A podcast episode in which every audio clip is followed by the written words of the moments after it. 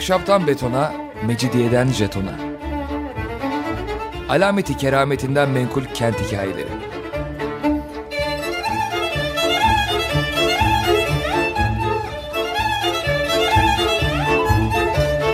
Hazırlayan ve sunan Pınar Erkan.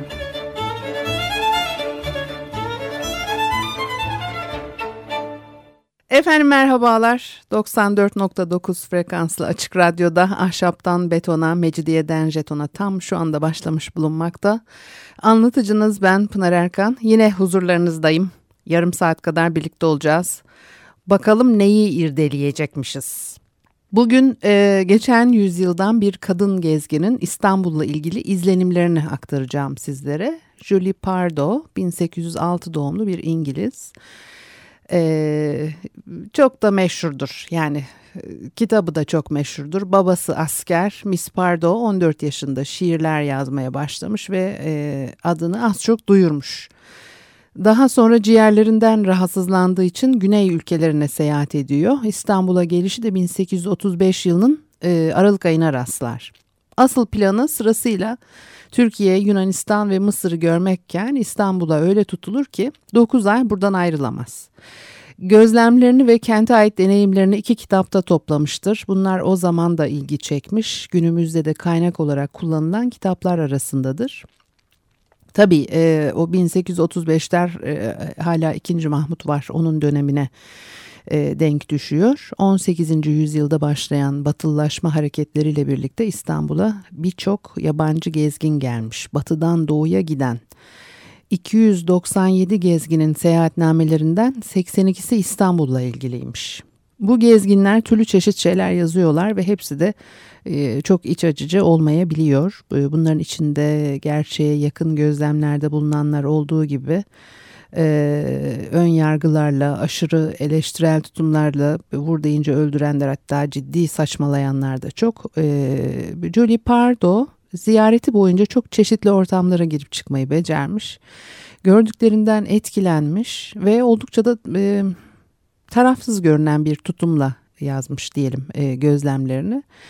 1830'larda İstanbul'a gelmiş bir e, yabancı kadının izlenimleri. Aslında bir solukta çok çabuk okunan bir kitap. Her ne kadar kötü bir çeviri olsa da. Bir de ee, daha geç zamanlarda İstanbul'dan e, istibdat dolayısıyla Avrupa'ya kaçmak zorunda kalan iki kardeşin anıları var. Onları da bir gün aktarmak isterim. Ne kadar farklı ve Avrupa'daki kadınları hayat şeklini algılayış biçimlerine enteresan. Onu e, görmek de ilginç olabilir. Şimdi e, Miss Pardo'nun e, kitabı kötü bir çeviri ama e, içerik e, enteresan. Bursa'ya yaptığı gezi Mihrimah Sultan'ın görkemli düğünü, e, İstanbul yaşantısına ilişkin gözlemleri detaylı biçimde verilmiş. Elbette tamamen aktarmak mümkün değil. Kitabın genelinde bambaşka bir dünyanın anlatıldığı hissine kapılıyorsunuz. Oysa orada anlatılanların pek çoğu günümüzde de geçerli. Bu bakımdan da 150 e, yıl önce neysek pek çok konuda bugün de oymuşuz demeden edemiyor insan. Birbirinden kopuk da olsa e, kısalı uzunlu bölümleri aktarmaya çalışacağım sizlere. E, gemiyle İstanbul'a varan Miss Pardo gümrük dairesindeki giriş işlemlerini bitirdikten sonra Avrupalıların yerleştikleri yani e, elçiliklerin toplu olarak bulunduğu Pera'ya dik bir yokuşu tırmanarak e, çıktığını söylüyor. Herhalde yüksek kaldırımdan çıkmış olacak. O zamanlar Beyoğlu'na e, Pera deniyor ve henüz İstanbul'un ilk belediyesi 6. daire bile kurulmamış. Ve e, yüksek kaldırım bugün artık özellikle gençlere sorduğunuz zaman yüksek kaldırım adını bilen de yok. Ama o dönem için e, Galata ile Beyoğlu arasındaki temel e, arter yürü, yürüyerek yani iki yakayı birbirine bağ, bağlayan e, ana yol orası dik bir yokuş olmasına rağmen e, e, o özelliği taşıyor. E, İlk olarak Beyoğlu bölgesine yerleşen Fransız konsolosluğu 1835 1535'lerden sonra onun ardından sırasıyla öteki elçilikler de buraya taşınmışlardır zaman içerisinde. Miss Pardo geldiğinde burada henüz yeni yeni yapılanma başlamış ama 19. yüzyılın son çeyreğine vardığımızda o her yerde bayıla bayıla anlatılan, özenilen eski Beyoğlu karşımıza çıkıyor.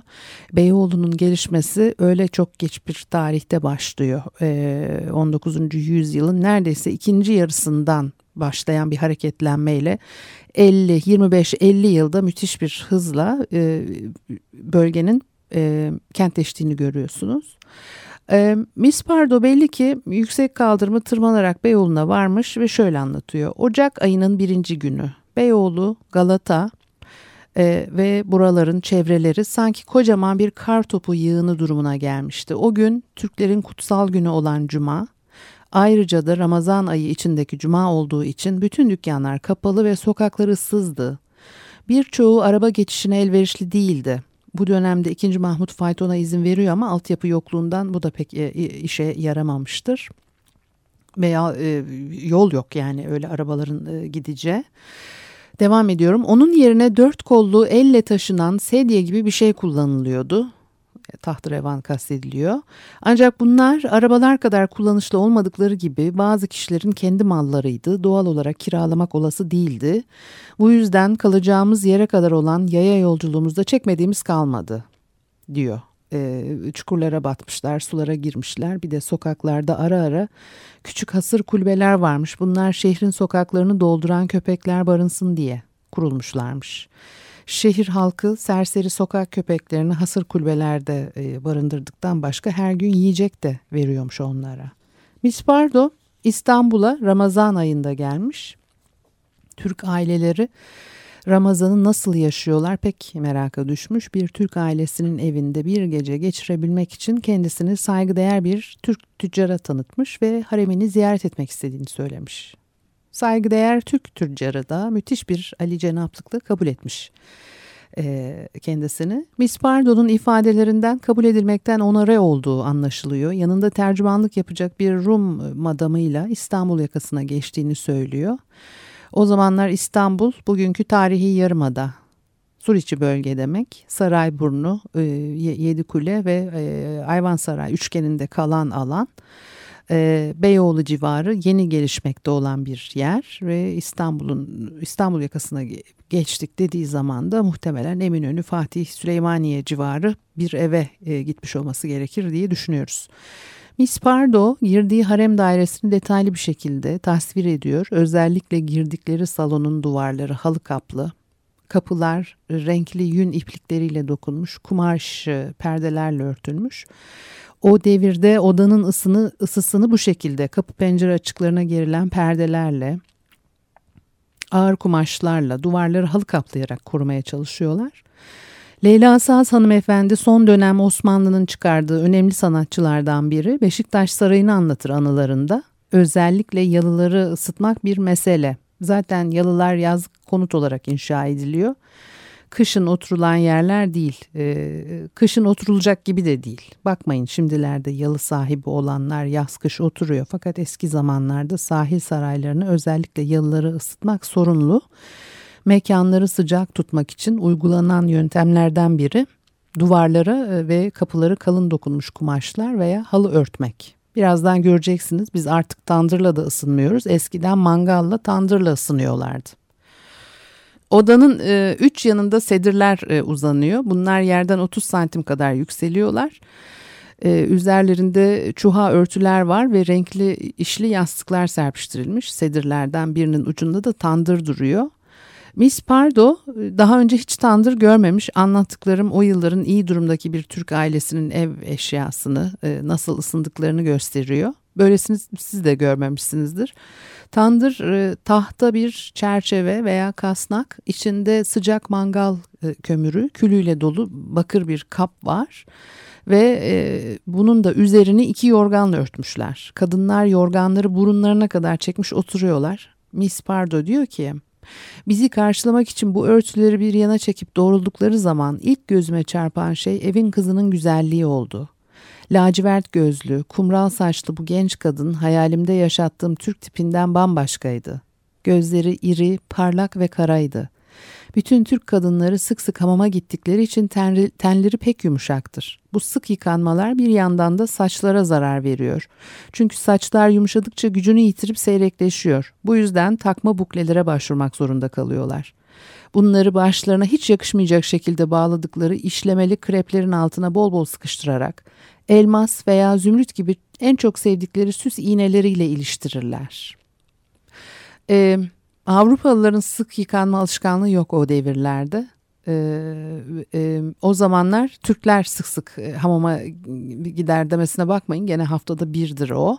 Fakat e, Avrupalı hanımefendiye bu bile fazla gelmiş. İşte e, herkes uygar olmayı kendi kıstaslarıyla değerlendiriyor. Bizimkiler malum ecnebi memleketlerde taharet musluğu yok diye pek bir küçümserler Avrupalıyı. E, daha temizlenmeyi bilmiyorlar diye. Avrupalı da ne çok yıkanıyor bunlar. Saçları seyrekleşmiş yıkanmaktan diye karşı taraftan e, bahane buluyor. Bugün öyle bir bahane bulmadıkları muhakkak da e, o devirler için. Tuvaletin gelişimi de enteresan. Modern tuvalet sistemlerinin icadı da e, yaygınlaşması da sancılı olmuştur.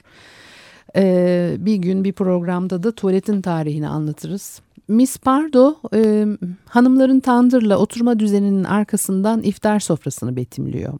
Bu arada şerbet sunulmuş kendilerine fakat misafir oldukları evin adetlerine uymak için istememişler ve iftar vaktine kadar beklemişler. Kare şeklinde odanın ortasında bir seccade yayılmış, üzerinde 60 santim yüksekliğindeki ayaklıklar üzerinde duran bir sini varmış. Başka da hiçbir eşya yokmuş. İftarlık yemeklerin cinsine gelince ortada içi un çorbası dolu bir kase, etrafında da küçük tabaklarda dilinmiş peynir, ançuez, havyar ve çeşit çeşit reçeller. Ayrıca gül kokulu çanakları da unutmayalım. Oruç bunlarla açılacak. Bir de e, Ramazan pidesi var. Yumurtalı ve çörek otlu üzerine serpilmiş. Osmanlı tüccarı iftarını ançüez, havyarla açıyor gördüğünüz üzere. Hurma yiyicilerden değilmiş demek ki daha o zamanlar bunlar. Oruç bu yiyeceklerle açıldıktan sonra pirinçle e, karışık biçimde pişmiş balık geliyor sofraya ve herkes aynı tabaktan yiyor. Etle tavuk elle yenmiş. Miss Pardo diyor ki sofradaki birkaçı bir kısım eti elleriyle ayırarak konukseverliklerinden bana uzatıyorlardı. Oysa ki ben bu ağırlamadan hiç de hoşnut değildim. Balık, et, tavuk, salamura yaprağı sarılmış baharatlı pirinç, hamur işi ve kaymak olmak üzere hiç birbirine uymaz biçimde Tatlının arkasından tuzlu, muhallebi ya da sütlaçtan sonra yahni arka arkaya geldi. En son pilavla yemek sona erdi. Hepsinden tatmak zorunda kaldım. Türk konukseverliği bunu gerektiriyordu. Doğuda yemek pişirme bilimi e, doğuda yemek pişirme bir bilim durumunda değildir. Oburluk diye bir şey de yoktur. Osmanlılar Yalnız yaşamak için yerler, yemek için yaşamazlar. Yemeklerin çok türlü olması, bazı kişilerin sevmedikleri şeyler olursa ötekilerden yiyebilmeleri içindir. Çok çabuk değiştirilmesi de bir yemekten çok yenilip ötekinin bırakılmaması içindir. Kadınlar yalnızca kahve, şerbet ya da su içerler. Ama erkeklerin pek azı Avrupalıların suçlarını işlemeye kalkışıyor ve alkollü içkiler içmeye alışıyorlar.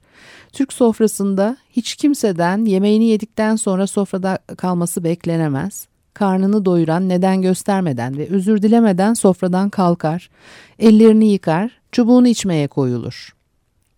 Burada özellikle Türklerin gösterişsiz ve ince konukseverliği üzerinde durmak isterim. İster yoksul, ister zengin olsun yemek zamanı gelen konuklar her zaman iyi karşılanır. Kendilerini yalnızca Allah'ın kulu sayarlar. Dünya mallarına iğreti gözüyle bakarlar. Kendilerinde fazla olan şeyleri de olmayanlara verirler ve bunu bir borç sayarlar diyor Miss Pardo. Bir kısa ara verelim ondan sonra devam ederiz. Müzik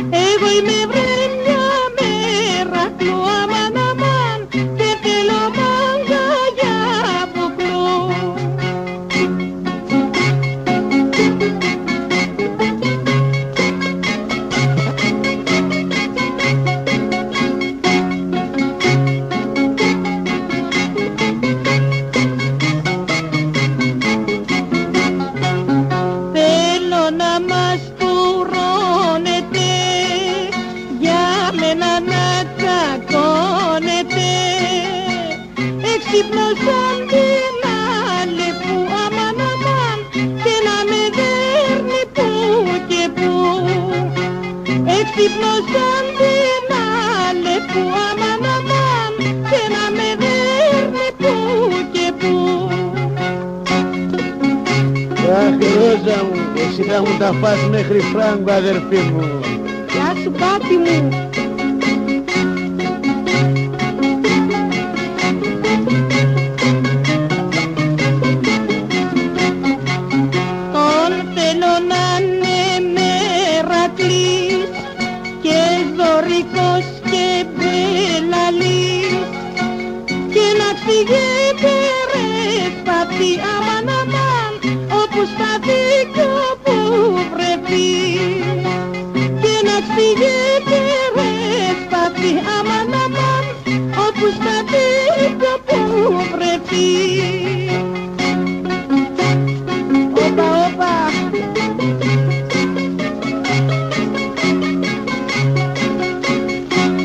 σου ρε μπάτι με τις παινιές σου τις όμορφες.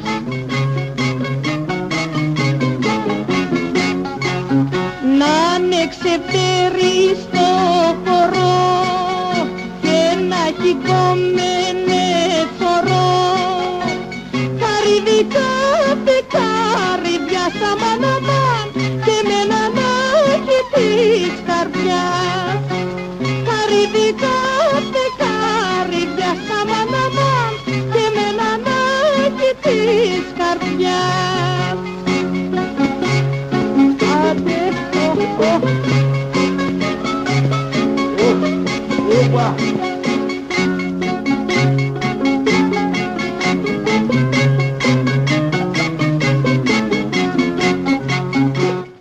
Efendim ahşaptan betona, mecidiyeden jetona devam ediyor. Pınar Erkan ben. Ee, Miss Pardo e, İstanbul'da 1835 senesinde bir Türk tüccarın evinde e, konuk ve sofrada yemek yiyorlar. Bir Ramazan e, günü iftar sofrası e, onu konuştuk. Şimdi o sofrada o yemeklerini yerlerken onlar evin erkekleri geliyor. Hepsi hareme girerken ellerinde ne getirdilerse odanın bir ucundaki masanın üzerine koyuyorlarmış. Diyor ki çünkü hiçbir Türk erkeği sosyal durumu ne olursa olsun akşam eve eli boş dönmezmiş. Örneğin bir salkım üzüm, biraz şeker, daha aşağı sınıflarda küçük bir balık, bir baş salata olmak üzere her erkeğin eve bir şey getirmesi gerekirmiş. Bunu yapmamak evle ilginin azalması demekmiş. Evin erkeklerinin getirdikleri arasında kabukları soyularak fırında kavrulduktan sonra yenen fındıklar varmış. Evin yaşlı hanımı bütün gece tanrın, tandırın e, yanında oturmuş bir yandan konuşmuş bir yandan da bu fındıklardan birini yanan mumun alevine tutarak büyük bir özen ve sabırla fındık tanesini siyah ve yağlı bir duruma getirmiş. Sonra eline yuvarlak küçük simli bir ayna alıp ıslı, isli fındıkla kaşlarını boyamış, gözlerine rastlık çekmiş. Miss Pardo seyahatnamesinin bir bölümünü Türklerin boş inançlarına e, e, ayırıyor. Geçen yüzyıla ait birçok anı kitabı çıkıyor piyasaya. Bunlarda da insanların yaşamında batıl inançların nedenli yer tuttuğunu görürsünüz. Ee, eski insanlar öyleymişler. Bugün de çok farklı sayılmazlar. Hurafeler şekil değiştirmiş ve e, giderek daha da artan bir oranda bugün de her anımızı hurafe, hurafeyle yaşadığımızı görüyoruz. Diyor ki Türkler görülmemiş ölçüde boş inançlara bağlıdırlar. Bu körü körüne inançlarından vazgeçmemeleri de onların değişmez ve inatçı yaratılışlarındandır. Boş inançların birçoğu Romalılardan yıllar boyunca aktarılmıştır. Gelecek iyilik e, ve kötülüğün yeni kesilmiş bir hayvanın iç organlarının durumuna göre olacağını sanırlar. Kuşların uçuş biçimlerinden anlamlar çıkarırlar. Kendileri için uğurlu ya da uğursuz saydıkları zamanlar vardır. Eşref saati. Bunları ciddi olarak kahinler belirler. Osmanlılar bu önemli zamandan emin olmadıkça ne evlenir, ne yolculuğa çıkar, ne bir işe girişir. Eğer başına bir kötülük, bir terslik gelirse bunun nedenini kendi güçsüzlüğünde bulmaz, aldatıldığını düşünmez. Her şeyi kısmet ve talihe bağlar, buna sessizce boyun eğer.'' Doğuda egemen olan bir diğer gariplik mavi gözden nazar değmesi korkusudur. Eğer bir çocuğun güzelliğini maşallah Allah bağışlasın demeden annesine övecek olursanız çocuk da rastlantıyla hastalanırsa bir kaza geçirse hemen sizin gözünüzün değmesi yüzünden olduğu sonucuna varılır. Maşallah Allah bağışlasın sözleri bütün kötü ruhların gücünü yok eder. Rumlar sırası geldiği zaman sağlıklarının ve geçim durumlarının iyiliğinden söz edecek olsalar hemen kötülükten korunmak için göğüslerine tükürük, tükürür gibi yaparlar. Ee, bir Türk evinin damına, kapısının önüne, çocuğunun başlığına, atının boynuna ve kuşunun kafesine nazarlık takar. Nazara karşı gelen şeylerin başında sarımsak vardır. Her evin kapısının üzerinde sarımsak asılıdır. Hatta padişahı gözden koruyacaklar diye askerlerin ona göre başlık icat ettiklerini anlatıyor Miss Pardo. Padişah geçerken etrafındaki muhafızlar kocaman sorguçlu başlıklarıyla adeta bir paravan oluşturuyorlar ve hünkârın nazara gelmesini engelliyorlarmış. Tabii bu da dedikodu. Hünkârın yaşamı pamuk ipliğine bağlı o devirde sorguçlu, hörgüçlü muhafız başlıkları gibi iptidai önlemler para etmez kendisine. Miss Pardo ilerleyen zamanda Reisil Küttab yani Dışişleri Bakanı Yusuf Paşa'nın yalısına da konuk oluyor ve orada bir gün geçiriyor. Bu bir günü de uzun uzun anlatmış, çeşitli notlar e, düşmüş. E, diyor ki insanın içini açan beyaz sedirlerin her biri bir cumbanın e, içine yerleştirilmişti. Odanın e, havalanacağı tek yeri bu cumbanın içindeki e, e, pencerelerde havasız kalan bu yere girer girmez pencerelerle birlikte pancurları da açtım. Benim bu davranışım yanımdaki iki halayı korku içinde bıraktı. Nedenli dehşete kapıldıklarını anlayınca açılması yasak olan bu pencerelere kendilerinin yanaşmak zorunda olmadığını söyledim yine de kendilerine gelememişlerdi. Bu kadar etkilenmelerinin sebebini sordum. Bunun üzerine çirkin olanı büyük hanım beni çok sevdiği için böyle bir günah işlediğime dayanamayacağını söyledi. Bunda günah olacak ne bulunduğunu anlatmasını istedim. Heyecanla dedi ki Varsayınız ki bir Türk pencerenin altından geçerken yukarı baktı ve sizi görünce aşık oldu. Müslüman olur onunla evlenir misiniz? Kuşkusuz hayır yanıtını verdim. Öyleyse açık pencere önünde oturmayı sürdürürseniz işlediğiniz günahtan ötürü ne kadar sorumlu olacağınızı gözünüzün önüne getirin. Koyu bir Müslüman sizi görür, evlenmek ister. Kendisinin bu isteğine aldırış etmezseniz hastalanır, yataklara düşer, belki de ölür. O zaman da bu işlediğiniz günahla nasıl olur da cennete gidebilirsiniz? Avrupalı kadınların koyu bir Müslümanın kalbini çalacak derecede çekici olmadığını, bu nedenle gözleri açık e, gezdiğini söyleyerek halayın korkusunu giderdim. Sonra da peygamberin Müslüman erkeklerin mutsuzluğa uğramalarını engellemek için Müslüman kadınların yüzlerini örtmelerini buyurduğunu söyledim. Kadıncağız yaptığım açıklamaya çok inandı. Bundan ötürü bulunduğum köşede boğazdan esen serin havayı soluyarak sessizce durmama anlayış gösterdi. Yalnız kendisi o sırada oradan geçebilecek her değerli ve şıp sevdi Müslüman erkeğin huzurunu bozmamak için e, pencereden uzak durmaya büyük özen gösterdi diyor. E, İngiliz hanımefendisi kibarlık ve nezaketinden şıp sevdi demekle yetinmiş. Gördüğünüz gibi o zamandan bu zamana bu konuda fazla bir değişiklik yok. Erkeklerin bir kısmı irade terbiyesi noksanlığından bir kısmı da adet yerini bulsun diye kadının saçını, endamını gördüler mi feleklerini şaşırıyorlar. Onlar feleklerini şaşırmasınlar diye bütün sorumluluk kadınlarda.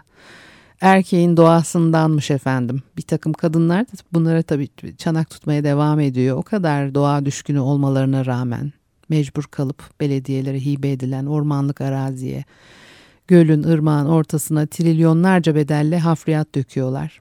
Hep doğa sevgisinden bunlar. Efendim, e, Miss Pardon'un İstanbul anılarından bir e, bölüm aktardım size bugün. E, evdeki e, adetler, yemekler e, ve işte kadın erkek ilişkileriyle e, ilgili. Bugün de vaktimizin sonuna geldik. Bana bir şey söylemek isterseniz. Pinar Erkan et yahoo.co.uk pinarerkan et yahoo.co.uk e, Haftaya yine görüşmek üzere. Hoşçakalın.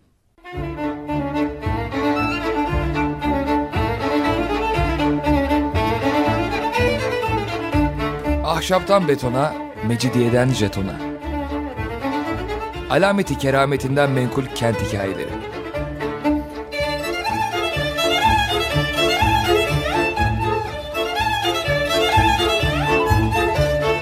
Hazırlayan ve sunan Pınar Erkan.